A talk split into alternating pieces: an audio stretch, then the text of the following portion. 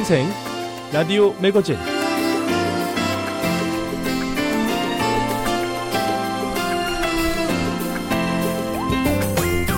여러분 안녕하십니까? 미국 수도 워싱턴에서 보내드리는 BOA 방송 생생 라디오 매거진 장량입니다.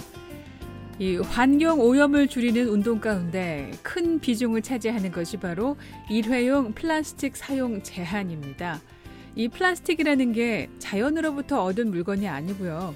인공적으로 만들어져서 이 땅에 묻어도 썩어 없어지려면 무려 천 년이나 걸린다고 하거든요.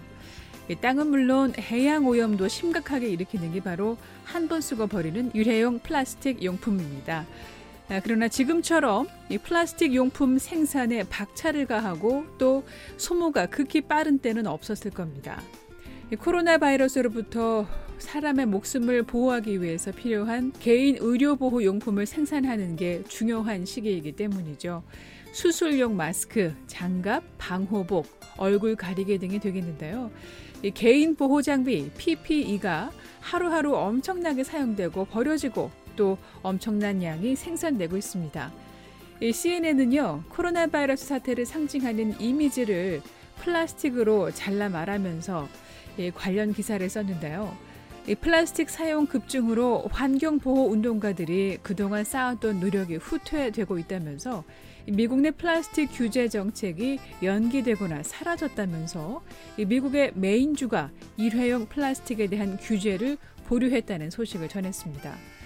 영국의 해양생물학협회 연구진이 지난해 네이처에 발표한 논문에 따르면요. 매년 약 800만 톤의 플라스틱 폐기물이 바다로 흘러들어가고 있습니다. 미국 그린피스의 해양활동국장은요, 내 집 바로 앞에 가보면 동네 곳곳에 장갑과 마스크가 버려져 있는데 이곳 워싱턴 DC에 이틀째 비가 내렸는데 그럼 이것들은 금세 하수구로 흘러들어가서 강을 거쳐 결국 대서양으로 갈 거라면서 이 개인 의료 보호 장비는 해양 생물에게 특히 해롭다고 강조했습니다. 또 이 장갑은 바다 거북에게 해파리나 다른 음식처럼 보일 수가 있고 마스크의 끈은 엉킬 위험이 있다고 지적했습니다. 이런 상황에서 플라스틱 제조업계는요, 플라스틱 제품 사용을 홍보하는 움직임을 이미 시작했죠. 지난 3월인데요. 미 정부의 이 코로나 사태로 많은 미국 기업과 정부 당국자들이 일회용 플라스틱이 종종 가장 안전한 선택 사항이란 사실을 깨닫고 있다면서 일회용 플라스틱의 복원과 안전상 혜택에 대한 공개 성명을 내달라고 요청하는 편지를 쓰기도 했습니다. 네, 인간 생명 보호를 위한 플라스틱 사용 어쩔 수 없는 상황인 만큼 코로나 바이러스 확산이 종식되지 않는 한 플라스틱 사용으로 인한 환경 오염에 대한 우려는 계속될 것 같습니다.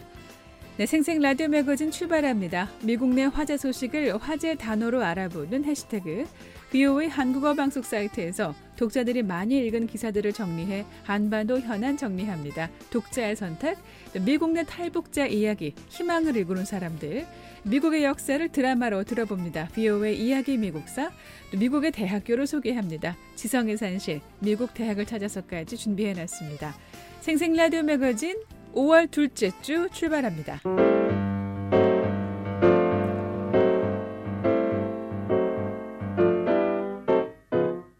미국 내 화제 소식을 화제 단어로 알아보는 해시태그 시간입니다. 첫 번째 해시태그입니다.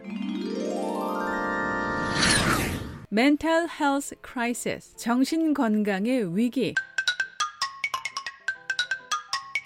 자신의 병을 깨닫고 의료기관을 방문하기까지 가장 오랜 기간이 걸리는 질병은 이 마음의 병, 정신질환이라고 합니다.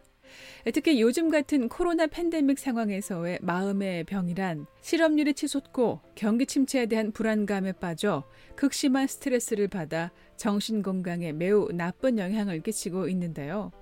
4일 워싱턴 포스트는 연방기관과 전문가들은 우울증, 약물 남용, 외상 후 스트레스 장애, 그리고 자살과 같은 정신 건강 문제에 역사적인 물결이 다가오고 있다라고 경고했습니다. 연방정부가 정신과 상담을 위해 운영하는 비상 한라인의 지난달 이용자 수가 2만 명으로 전년 동기 대비 10배가량 늘었다는 것이 이를 잘 반영하고 있는데요. 온라인 상담 회사 토크스페이스의 경우 3월 이후 의뢰인이 65% 증가했습니다. 지난달 카이저 가족재단의 설문조사에 따르면 미국인의 45%가 이번 사태로 정신 건강에 어려움을 겪고 있다고 답했습니다.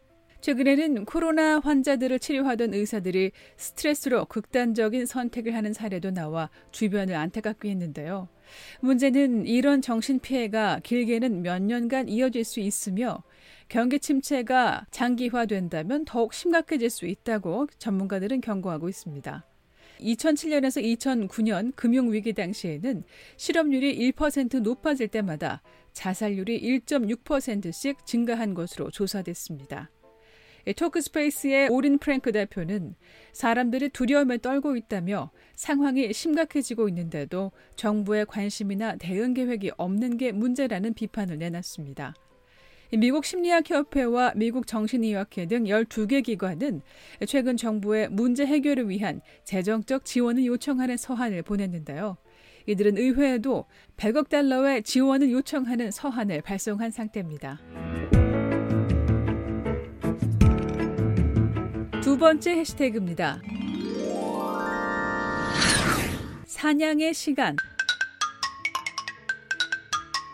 이번 주 미국의 대형 유통마켓에서 고객 한 명당 돈을 주고 살 수 있는 고기의 구매량을 제한하는 조처를 내놨습니다. 4일부터 쇠고기, 돼지고기는 물론 닭고기 등 가금류 고기를 고객 한 명당 3개 팩으로만 판매한다고 밝혔습니다. 대형 유통마켓인 코스트코가 고기 판매를 제한하기로 한 것은 공급 문제 때문인데요. 미국 내 육가공 공장에 근무하는 직원 5천 명 이상이 코로나 바이러스에 감염돼 이 가운데 20명 이상이 사망하면서 육가공 공장들이 잇따라 문을 닫고 있기 때문입니다. 이런 가운데 미국에서 사냥에 나선 사람이 늘고 있다는 보도가 나왔습니다. 같은 날 로이터 통신에 따르면 미국 인디애나주에서는 칠면조 사냥 시즌 첫 번째 주에 사냥 자격증 신청이 28% 늘어난 것으로 나타났습니다. 총기류 업체의 생산량은 늘었고 연방수사국에서 총기 소지 허가를 위한 신원 조회도 3월에만 374만 건으로 월 단위로는 최대치를 기록했습니다. 워싱턴주에서는 3월 25일에서 한 달 동안 밀렵 단속 건수가 지난해 같은 기간에 3건에서 10건으로 늘었습니다. 또 조지아주에서는 칠면조 사냥 인구가 지난해와 비교해 47% 늘었습니다. 사냥 시즌 초기 23일 동안 칠면조 개체수는 증가하지 않았지만 포획량은 26% 늘었다고 조지아대와 루이지애나대 주립대학이 보도했습니다. 한편 갑갑한 환경을 벗어나기 위한 방편인 것도 사냥을 나선 사람들의 중요한 이유였고요. 캘리포니아주와 플로리다주는 사냥 자격증 신청이 줄어 모든 주에서 이런 상황이 발생하는 것은 아니라고 로이터 통신은 전했습니다. 한 주간 미국 내 화제 소식을 화제 단어로 알아보는 해시태그였습니다.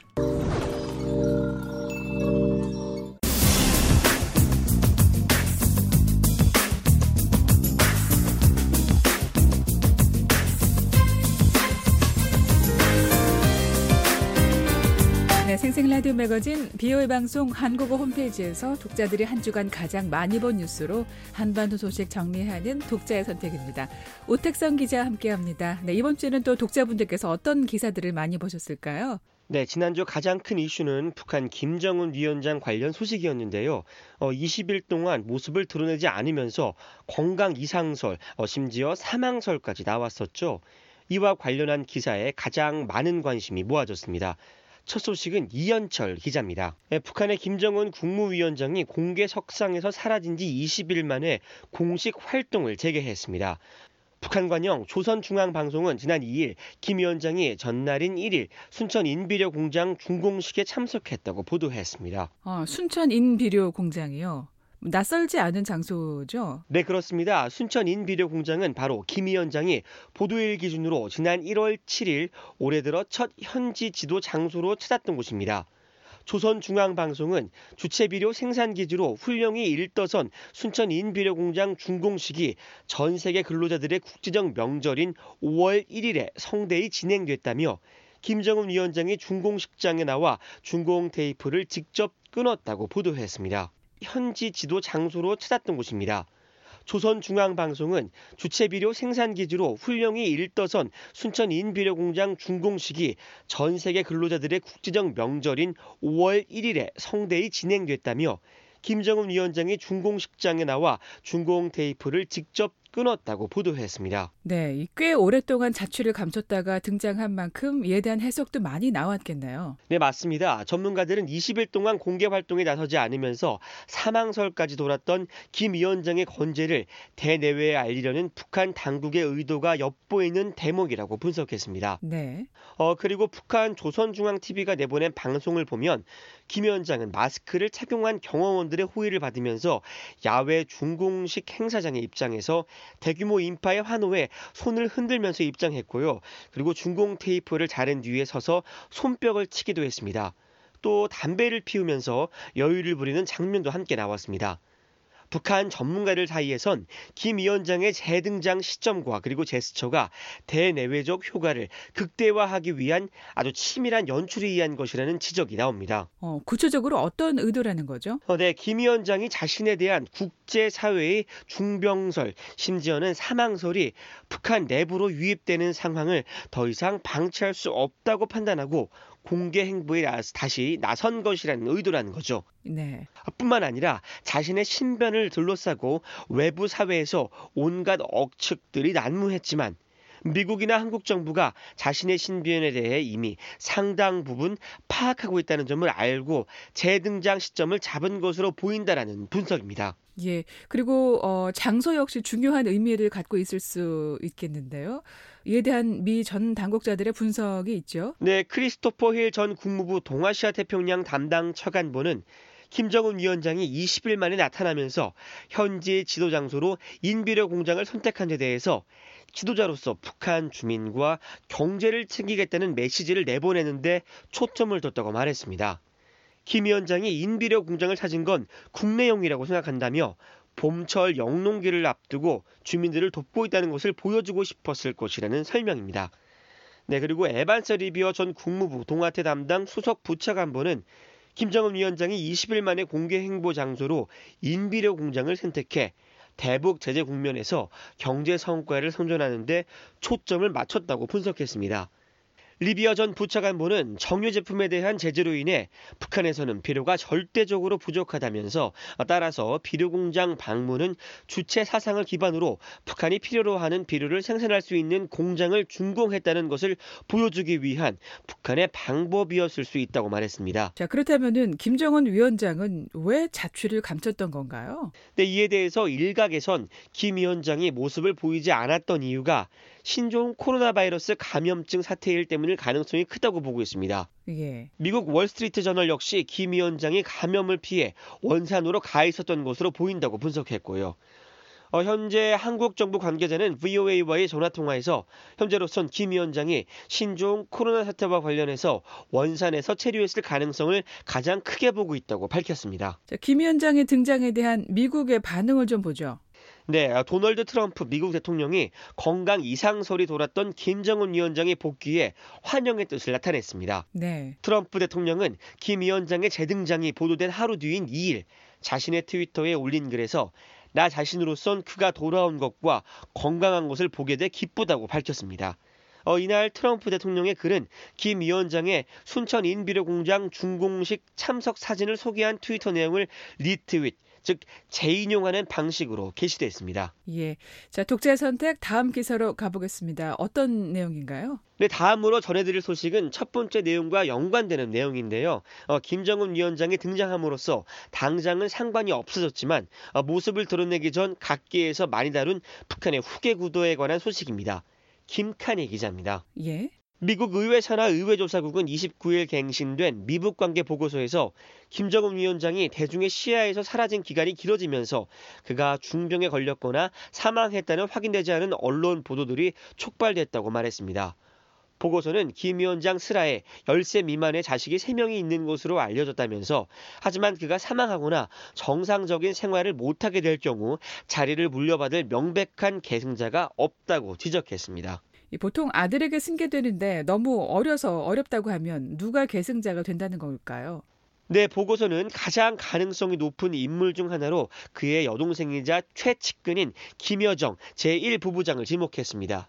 김여정이 정상 외교에서 두드러진 역할을 했다고 평가하면서 말이죠. 네, 그런데 북한에서 여성 지도자가 나올 수 있을까요? 이 부분은 어떨까요? 네, 맞는 지적입니다. 어, 그래서 전문가들은 북한에서 여성이 지도자가 될 수 있을지, 어, 특히 김 위원장으로부터 후계자로 지명되지 않은 경우 그렇게 될 수 있을지 의문을 제기하고 있다고 덧붙였습니다. 어, 그럼에도 김여정이 후계자로 이어받을 것이라는 분석이 대체적인 목소리입니다. 네. 미 중앙정보국 분석관을 지낸 정박 브루킹스 연구소 선임연구원은 지난 28일 행사에서 백도 혈통과 이에 대한 북한의 오랜 선전 선동 역사와 교육 등을 볼 때 김씨 일가에서 후계자가 나올 가능성이 크다면서 김정은 위원장에게 문제가 발생할 경우 김여정이 후계자가 될 가능성이 있다며 그 이유를 설명했습니다.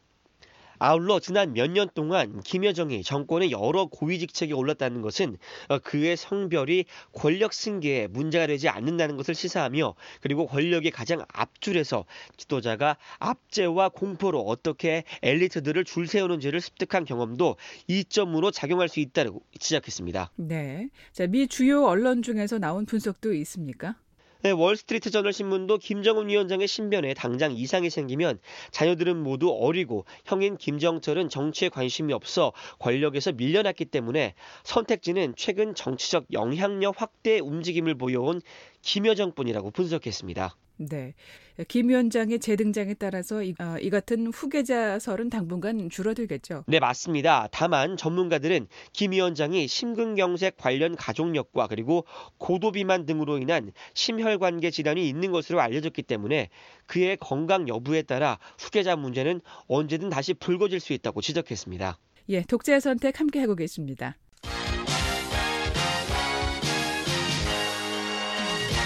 네, 독자 선택 세 번째 기사로 넘어가 볼까요? 네, 다음으로 소개시켜드릴 기사는 한국 GP에서 벌어진 북한의 총격 소식입니다. 네.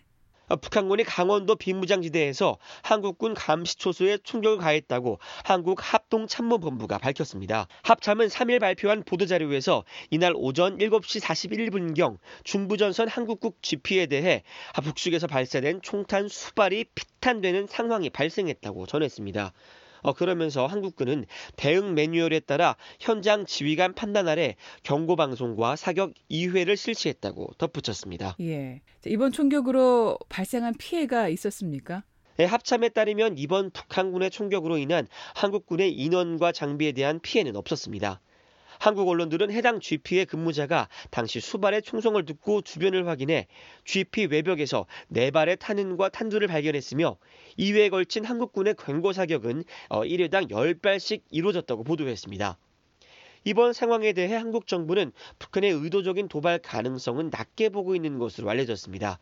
다만 한국군은 이날 오전 9시 35분쯤 남북 장성급 군사회담 남측 수석대표 명의로 대북 전통문을 보내서 아, 상황이 확대되지 않도록 북측에 설명을 요구했다고 한국 언론들은 전했습니다. 유엔 군사령부 역시 이에 대해서 인지하고 조치가 이루어졌겠죠. 네, 유엔 군사령부는 이번 사건을 인지하고 있다고 밝혔습니다. 아, 리 피터스 유엔사 공보실장은 VOA에 유엔 사안은 파악하기 위해 한국 합창부와 긴밀히 협조하고 있고 그리고 계속해서 상황을 감시하고 있다고 말했습니다. 어, 한국군 소식통에 따르면요, 어, 유엔사 군사정전위원회 특별조사팀은 4일 오전부터 오후 늦게까지 반나절 넘게 강원 철원군 3사단 비무장지대 내 한국군 GP를 찾아 조사를 벌였습니다.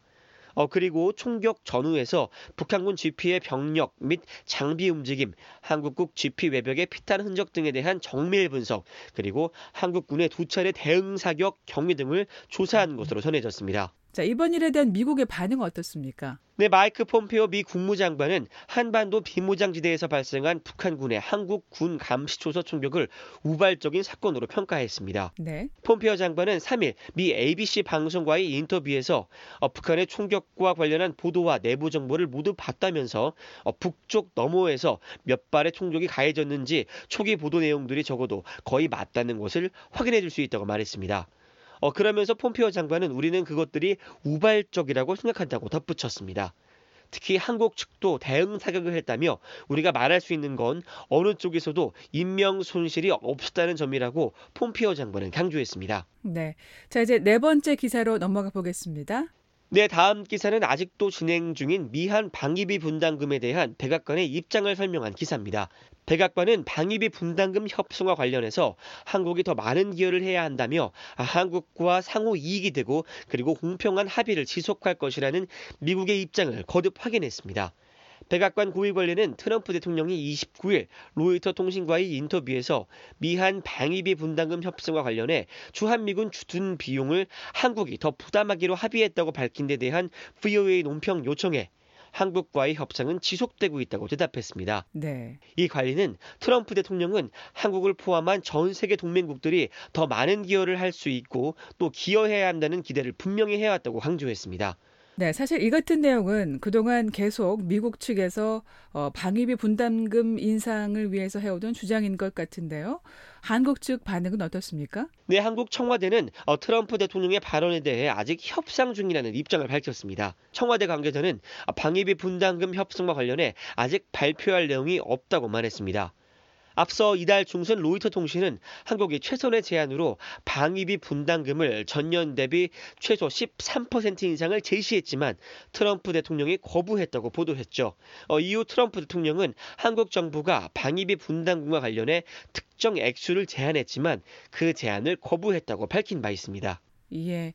자, 벌써 마지막 기사 살펴볼 차례인데요. 어떤 내용인가요? 네, 오늘 전해드릴 마지막 기사는 마이크 폼페오 미 국무장관이 코로나 영향으로 북한의 기근 문제가 심각할 것이라고 발언한 내용의 기사입니다. 폼페오 장관은 최근 미 폭스 뉴스와의 인터뷰에서 신종 코로나 사태로 국경 봉쇄 조치를 취한 북한 내 기근 발생 가능성을 언급했습니다. 북한도 신종 코로나 바이러스 위험이 있고 실제로 내부적으로 식량 부족으로 기근이 닥칠 위험이 있다는 거죠. 어, 다만 하지만 폼페오 장관은 북한의 기근 위험에 대해 구체적으로 언급하지는 않았습니다. 네. 전문가들이 보는 견해도 비슷한가요? 네, 서울의 민간단체인 GSNJ 북한 동북아 연구원 원장인 북한 농업 전문가 권태진 박사는 국경 봉쇄로 북중 교역이 사상 최저치를 기록했고 북한 기업소의 운영 중단으로 식량 배급이 어려워진 상황에 주목했습니다. 특히 북한의 올해 곡물 부족량을 120만 톤으로 추정하면서 어, 코로나의 여파로 부족분 수입이 여의치 않아 보인다고 말했습니다. 네. 자, 독재 선택 다섯 번째 기사까지 잘 살펴봤습니다. 오늘 내용 다시 정리하면서 마무리하도록 하죠. 네, 오늘은 김정은 위원장의 재등장을 다룬 기사와 그리고 김 위원장의 후계 구도를 분석한 기사를 살펴봤고요. 어, 이어서 북한의 GP 총격 사건을 다루고 그리고 방위비 분담금 협정과 관련한 미국과 한국의 입장을 확인했습니다. 그리고 마지막으로는 코로나로 인한 북한의 기근 가능성에 대해 살펴봤습니다. 네, 지금까지 오택선 기자였습니다.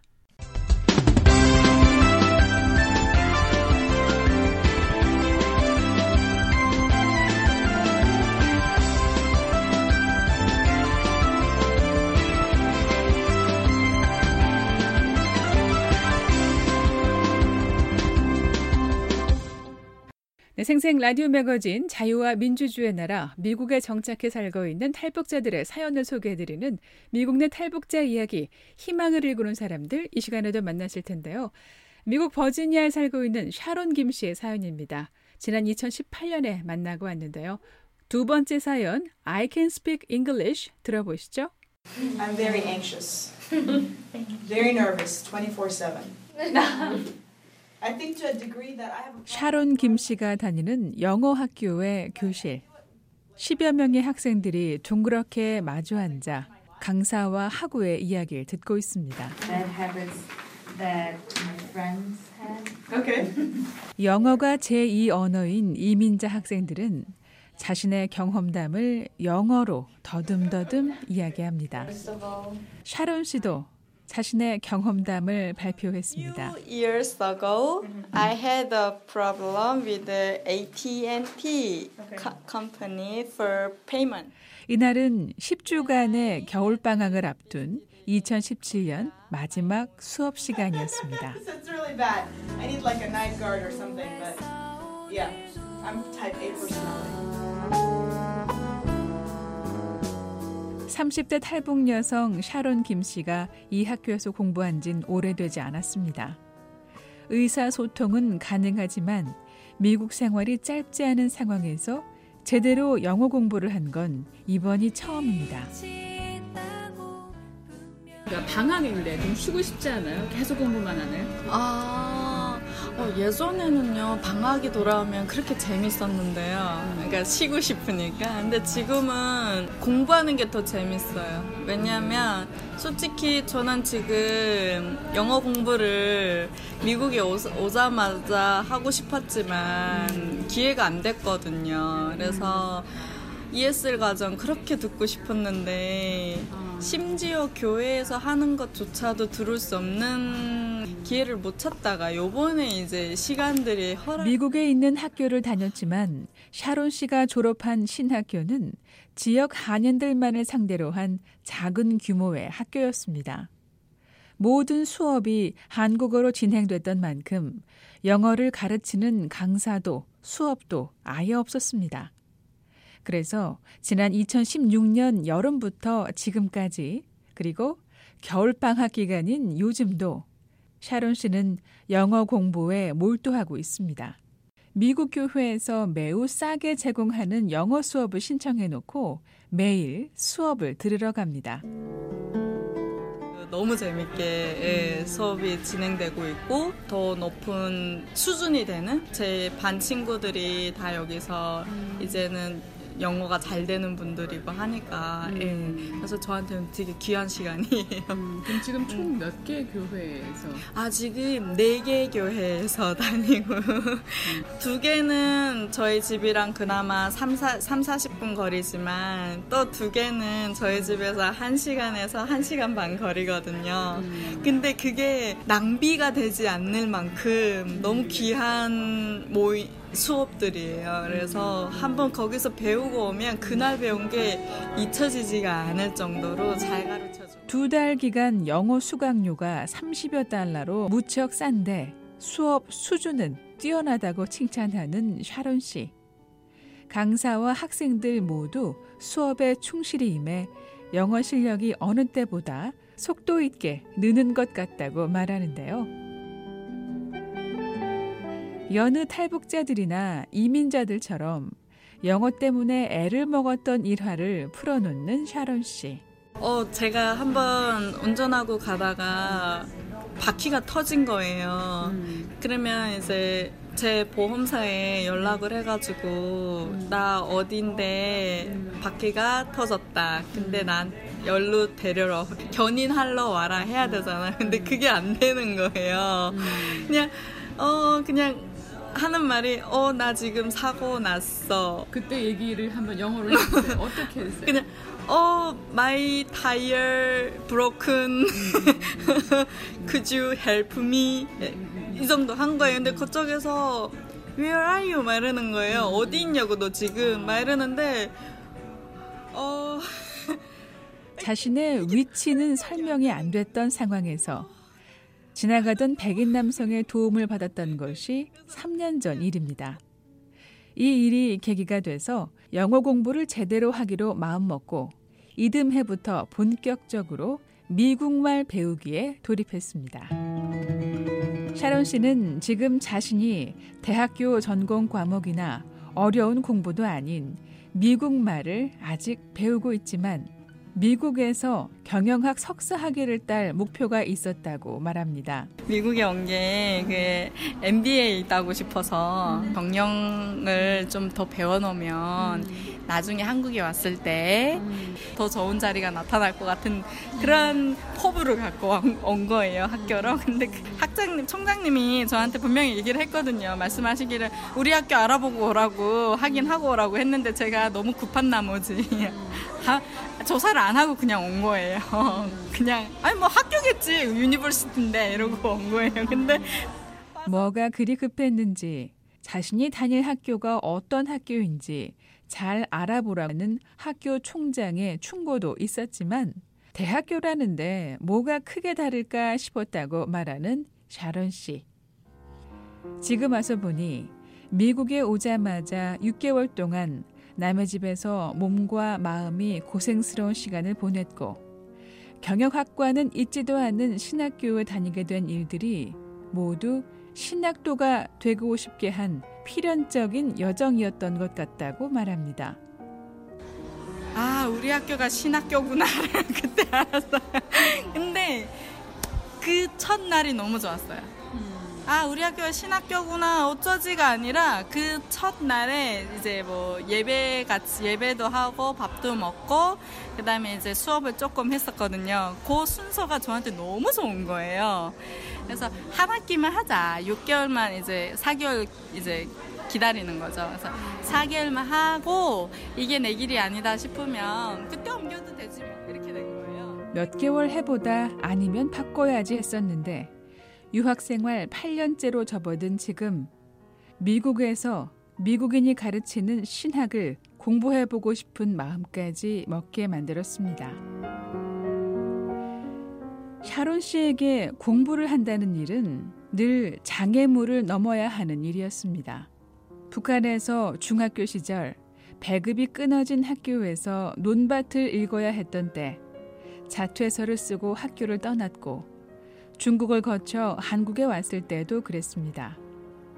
한국에서는 17살 나이로 초등학교에 다녀야 하는 상황이었고 6학년 학생들과 잠시였지만 수업을 함께 듣기도 했습니다. 고등학교 졸업장은 검정고시로 대신했습니다. 그리고 이후부터는 한국 사회의 통념에 따라갈 수밖에 없었다고 말합니다. 대학만 가라니까 대학만 간 거예요. 그것도 좋은 대학만 가라 해가지고 좋은 대학만 간 거예요. 그때 왜 제가 그 학교로 들어간 거는 좋은데 무엇을 공부해야 될지 몰랐어요. 그러니까 왜 공부를 해야 되는지 모르는 거예요. 그러니까 그냥 저는 재밌어 하지만 능력이 안 되는 과를 선택을 한 거죠. 뭐냐면 생명과학이라고. 저희 선생, 멘토 선생님께서는 절대 거기 겨우 학과를 바꿀 수 있었지만 바꾼 학과 역시 쉽지 않았습니다. 학과를 바꾸고 나서도 공부에 집중할 수 있는 상황이 아니었습니다. 그랬어요. 자취를 했는데 그럼 엄마랑 다 떨어져서 사는 거잖아요. 그리고 학교를 갔는데 공부 아니면 술 마시는 것밖에 없었는 거예요. 생각이 없어진 거죠, 솔직히. 공부 수업은 잘 맞춰요. 시험 잘 보잖아요. 거기서 끝인 거예요. 술 먹고 또 이제 패턴이 이랬던 거죠.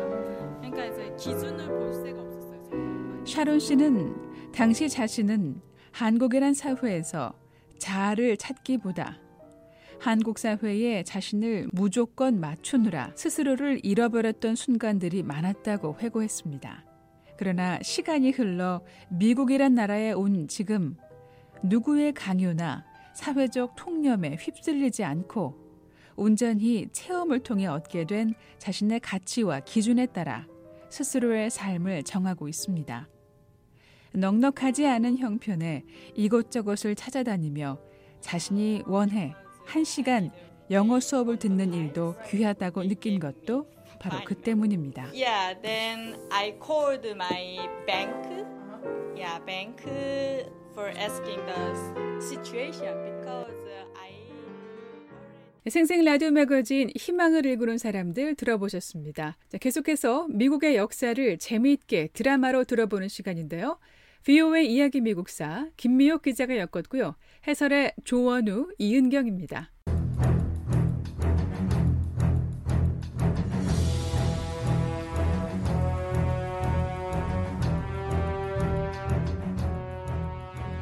BOA 이야기 미국사 제40부 윌리엄 맥킨리 대통령 시대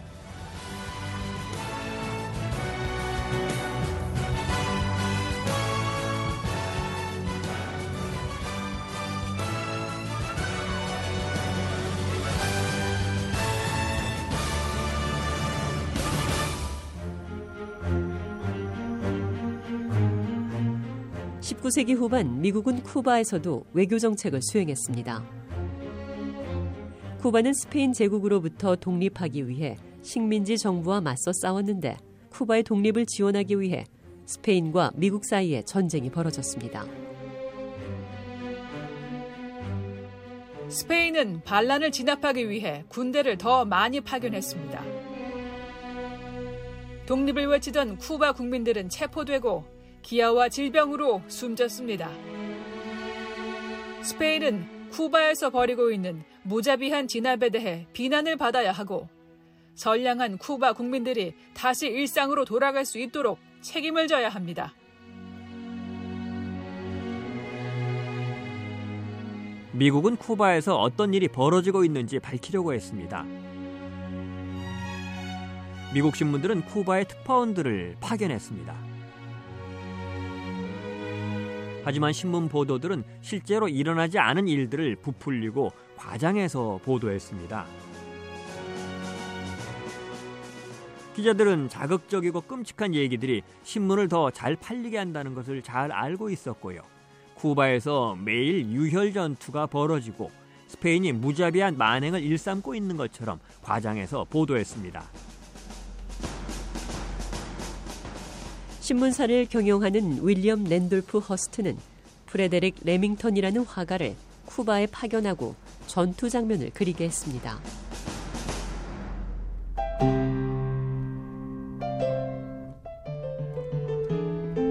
레밍턴은 아바나에서 여러 달을 보냈습니다. 하지만 레밍턴은 쿠바에서 전투를 구경하지 못했습니다. 레밍턴은 쿠바 현지는 아주 평온하며 전쟁이 일어날 것 같지 않다는 내용의 편지를 보냈습니다. 윌리엄 랜돌프 허스트는 레밍턴이 그림을 그려 보내면 자신이 전쟁을 만들겠다고 답장을 써서 보냈습니다.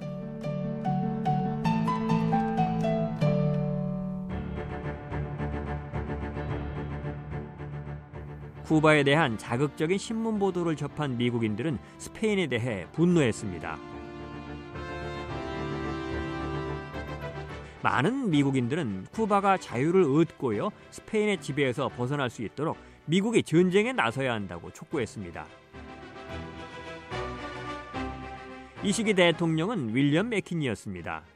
윌리엄 맥키니 대통령은 미국이 쿠바와 스페인 사이의 전쟁에 개입하는 것을 원하지 않았습니다. 맥키니 대통령은 스페인에 쿠바가 평화를 회복할 수 있도록 해결책을 함께 찾아보자고 제안했습니다.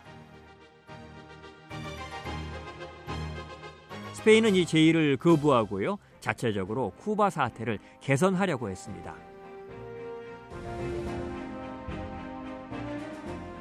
스페인은 잔악 행위에 책임이 있는 군사령관들을 소환했습니다. 스페인은 독립을 위해 싸우는 사람들을 감옥에 가두는 일을 중단하고 모든 쿠바인들에게 동등한 정치적 권리를 부여하겠다고 약속했습니다. 스페인은 최대한 빨리 쿠바의 자치를 허용하겠다고도 약속했습니다. 윌리엄 맥키니 대통령은 스페인의 정책 성명을 환영했습니다. 맥키니 대통령은 스페인이 쿠바 국민에 대해 한 약속을 반드시 지켜야 한다고 강조하고 있습니다. 스페인이 약속을 잘 이행할 수 있도록 간섭하지 말고 기다려줘야 한다고도 했고요. 맥키니 대통령은 미국은 쿠바의 독립전쟁에 개입하지 않을 거라면서 스페인이 약속을 지키도록 기다렸습니다. 스페인이 약속을 지키기 위한 노력을 하지 않는다는 사실을 깨달을 때쯤 갑자기 아바나에서 폭동이 일어났습니다. 윌리엄 맥케니 대통령은 쿠바에 살고 있는 미국인들의 생명과 재산을 보호하기 위해 아바나 현지에 군함 메인호를 파견하라고 명령했습니다.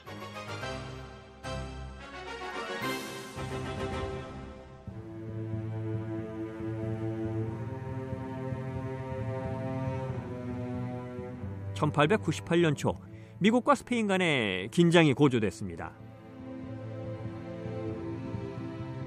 2월 15일 밤 아바나항에 정박 중이던 군함 메인호에서 강력한 폭발이 일어났습니다. 배가 침몰하고 250여 명의 수병들이 사망했습니다. 군함 메인호의 폭발 원인에 대해서는 서로 의견이 엇갈렸습니다. 미국은 수중 기뢰 때문에 폭발했다고 주장했고 스페인은 폭발이 메인호 자체의 결함 때문이라고 주장했습니다. 하지만 폭발 원인이 메인호의 연료 탱크의 사고 때문이라는 일부 증거가 나왔습니다. 미국인들은 스페인을 비난하고 쿠바를 독립시키기 위해서 스페인과 전쟁을 하자고 촉구하면서 메인호를 기억하라고 외쳤습니다. 윌리엄 맥키니 대통령은 어려운 결정을 내려야 했습니다.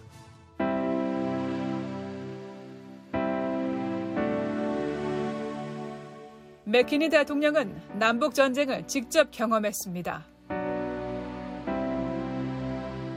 평소에도 정말이지 전쟁만은 다시는 하고 싶지 않다며 피하고 싶다고 말해왔었죠.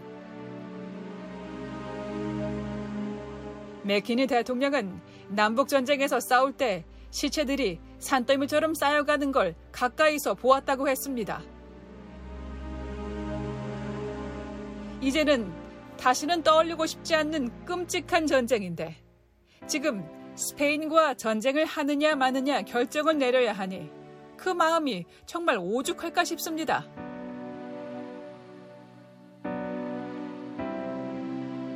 그래도 어떡합니까? 대통령으로서 많은 미국인들이 전쟁을 원하고 있는 현실을 외면할 수도 없으니까요. 만약 맥키니 대통령이 스페인과의 전쟁을 거부한다면 공화당은 국민의 지지를 잃을 수도 있습니다. 윌리엄 맥키니 대통령은 국회에 대해 당장 선전포고를 요청하진 않았습니다. 대신 스페인 정부에 자신의 뜻을 전달했습니다. 맥킨리 대통령은 스페인에 대해 쿠바에서 즉각 휴전할 것을 요구하고 쿠바의 반란을 진압하는데 미국이 돕겠다고 제의했습니다. 스페인이 이 요구를 수락하자 맥킨리 대통령은 의회에 대해 쿠바의 평화를 가져오기 위해 군대를 파견하는 것을 승인해달라고 요청했습니다.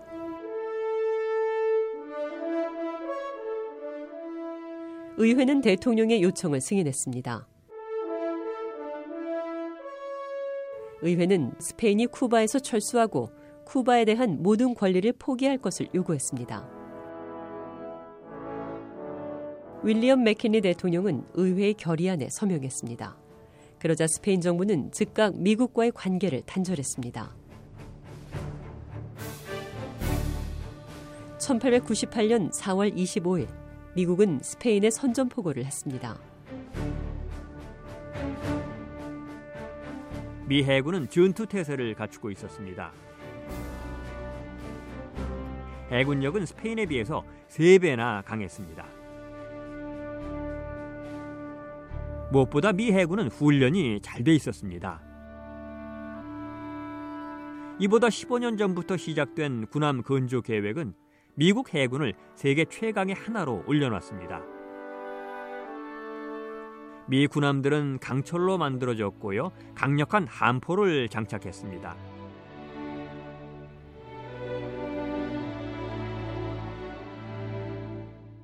VO의 이야기 미국사. 이 내용은 다음 시간에 계속됩니다.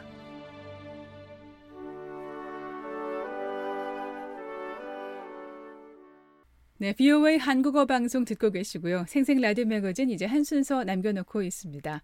미국의 대학을 찾아가 보는 시간이죠. 지성의 산실, 미국 대학을 찾아서 펜실베니아 대학교 두 번째 시간입니다. 박영서 기자입니다.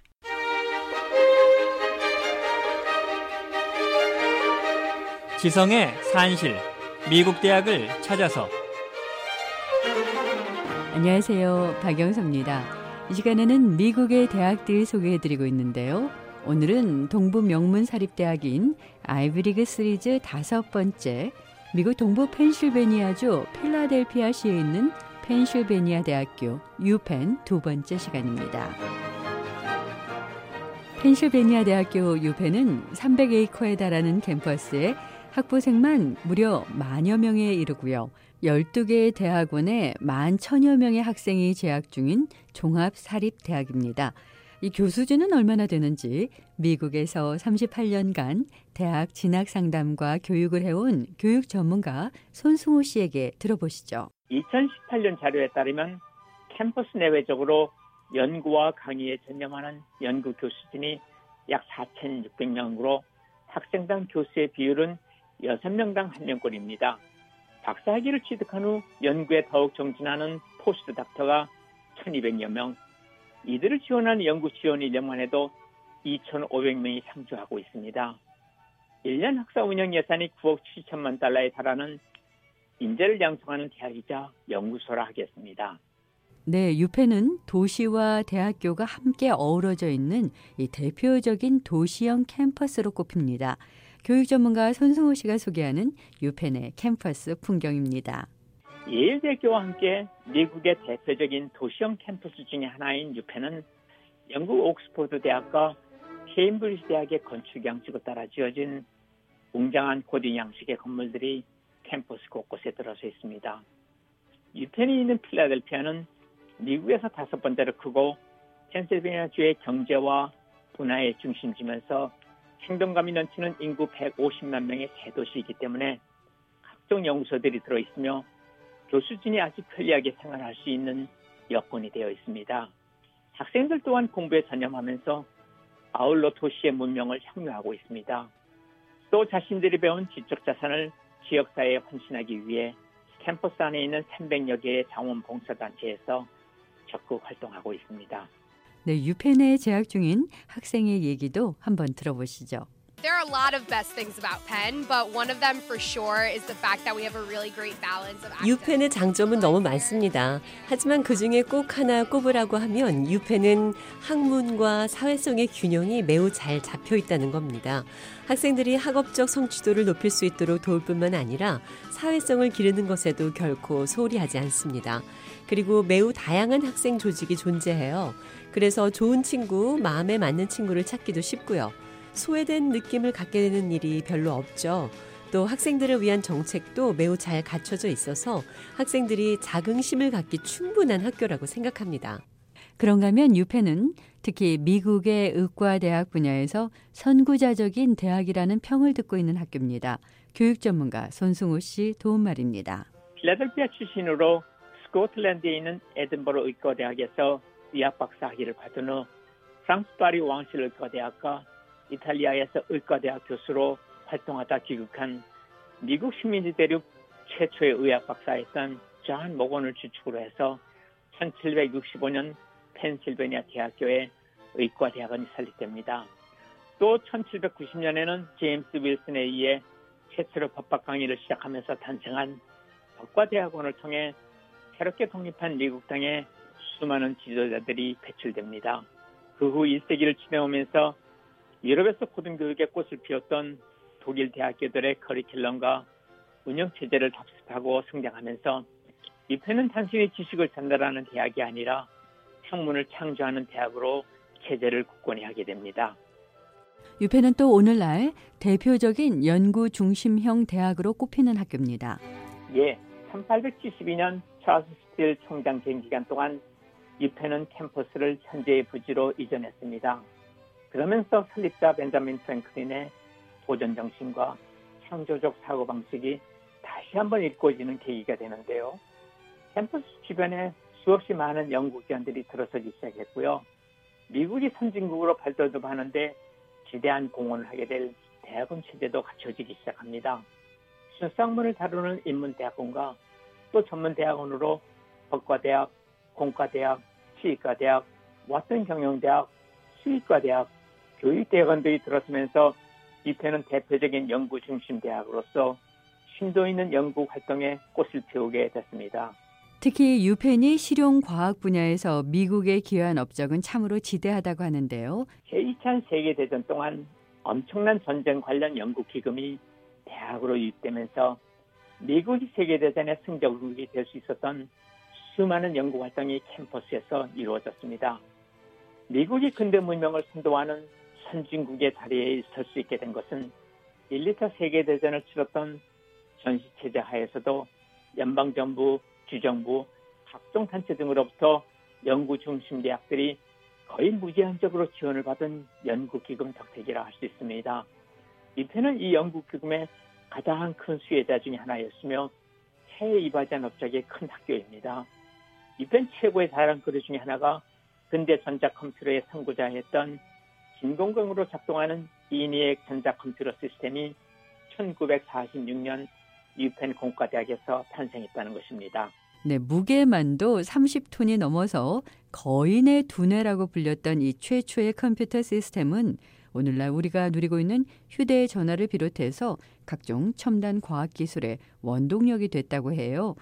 또 컴퓨터 운영 시스템에서 영어가 주 프로그램의 언어로 사용되는 걸 가능하게 했던 코볼이라는 프로그램도 유펜의 대표적인 연구 산물이라고 합니다.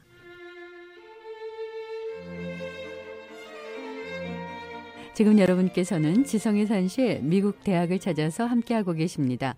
계속해서 펜실베니아 대학교 유펜의 신입생 지원 현황과 선발 방식 교육 전문가 손승호 씨 도움말로 살펴보겠습니다. 2018년 유펜에 응시한 학생은 모두 4만 4,500명 정도, 이 가운데 8.4%에 해당하는 3,700명 정도만 입학 허가를 받았고 최종적으로 2,500명이 등록했습니다. 신입생 선발 과정에 있어 가장 중요하게 여기는 요소 중에서 첫 번째는 교과 과정에서 가장 두드러진 성취를 이룬 학생이라고 명시되어 있습니다. 교과 과정에서 가장 두드러진 성취라는 것은 가장 어렵고 도전적인 교과 과목들을 얼마나 많이 또 얼마나 좋은 성적으로 이수했는지를 말하는 것입니다. 두 번째는 유펜의 전통과 가치관에 이바지할 수 있는 사람, 지적인 호기심이 높으며 사회에 이바지하겠다는 열정이 있는 사람으로 명시하고 있는데 다른 아이비리그 대학들과 마찬가지로 holistic 입학 심사 방식을 채택하고 있습니다. holistic 입학 심사란 지원자의 학업 성적이나 SAT 같은 표준 시험 성적도 중요하고 최종 선발 단계에서 대학의 전통과 유산을 이을 수 있는 전인적 인격과 자질을 갖추고 있는지를 심도 있게 심사하는 방식입니다. 네, 그리고 유펜도 학생들의 재정 상황을 고려하지 않는 이른바 need blind 입학 정책을 채택하고 있어서 학생들이 재정 능력이 부족해서 공부하지 못하는 일이 없게 형편에 맞춰서 대학 측이 100%의 학비를 지원하고 있다고 합니다. 유펜은 또 다양성을 매우 중시하는데요. 아이비리그 학교들 중에서는 외국인 학생이 가장 많은 학교로 알려져 있습니다. 2018년 현재 유펜의 외국인 학생은 5천 명이 넘습니다. 유펜은 또 55% 이상이 여학생들이라고 하네요. 입학 정책에 있어서도 신입생의 40% 정도를 유색 인종으로 14%는 자신의 가정에서 최초로 대학에 다니게 된 학생으로 안대해서 불우하고 힘든 여건을 능동적으로 극복하고 열심히 고등학교 시기를 지낸 모든 학생들에게 최상의 교육 기회를 주고 있는 대학교가 바로 펜실베니아 대학교라고 할 수 있습니다. 이번에는 유펜이 배출한 인물들 한번 살펴보겠습니다. 우선 미국의 45대 도널드 트럼프 현 대통령이 유펜 경영학부 와튼 스쿨을 나왔습니다. 또 현대 언어학의 아버지라고 불리는 세계적인 석학인 노엄 촘스키, 또 전기 자동차 회사 테슬라와 우주 항공 회사인 스페이스X로 유명한 일론 머스크 최고 경영자도 유펜 출신입니다. 유펜은 또 30여 명의 상원 의원과 40여 명의 주지사를 배출했고요. 투자의 귀재라고 불리는 기업인 워런 버핏 등 유펜이 배출한 억만장자도 20명이 넘습니다. 네, 지성의 산실 미국 대학을 찾아서 오늘도 시간이 다 됐네요. 다음 시간에 또 다른 아이비리그 대학교 소개해 드리기로 하겠고요. 저는 여기서 인사드립니다. 함께 해주셔서 고맙습니다. 박영서였습니다. 생생 라디오 매거진 이번 주 준비한 내용 다 전해드렸습니다. 유익한 시간 되셨습니까? 네, 5월은 가정의 달이라고 하는데요. 이번 한 달 부모와 자녀 간의 사랑이 더 깊어지는 시간 되셨으면 좋겠습니다. 오는 한 주도 건강하고 따뜻하게 보내시기 바랍니다. 지금까지 장량이었습니다. 여러분 고맙습니다.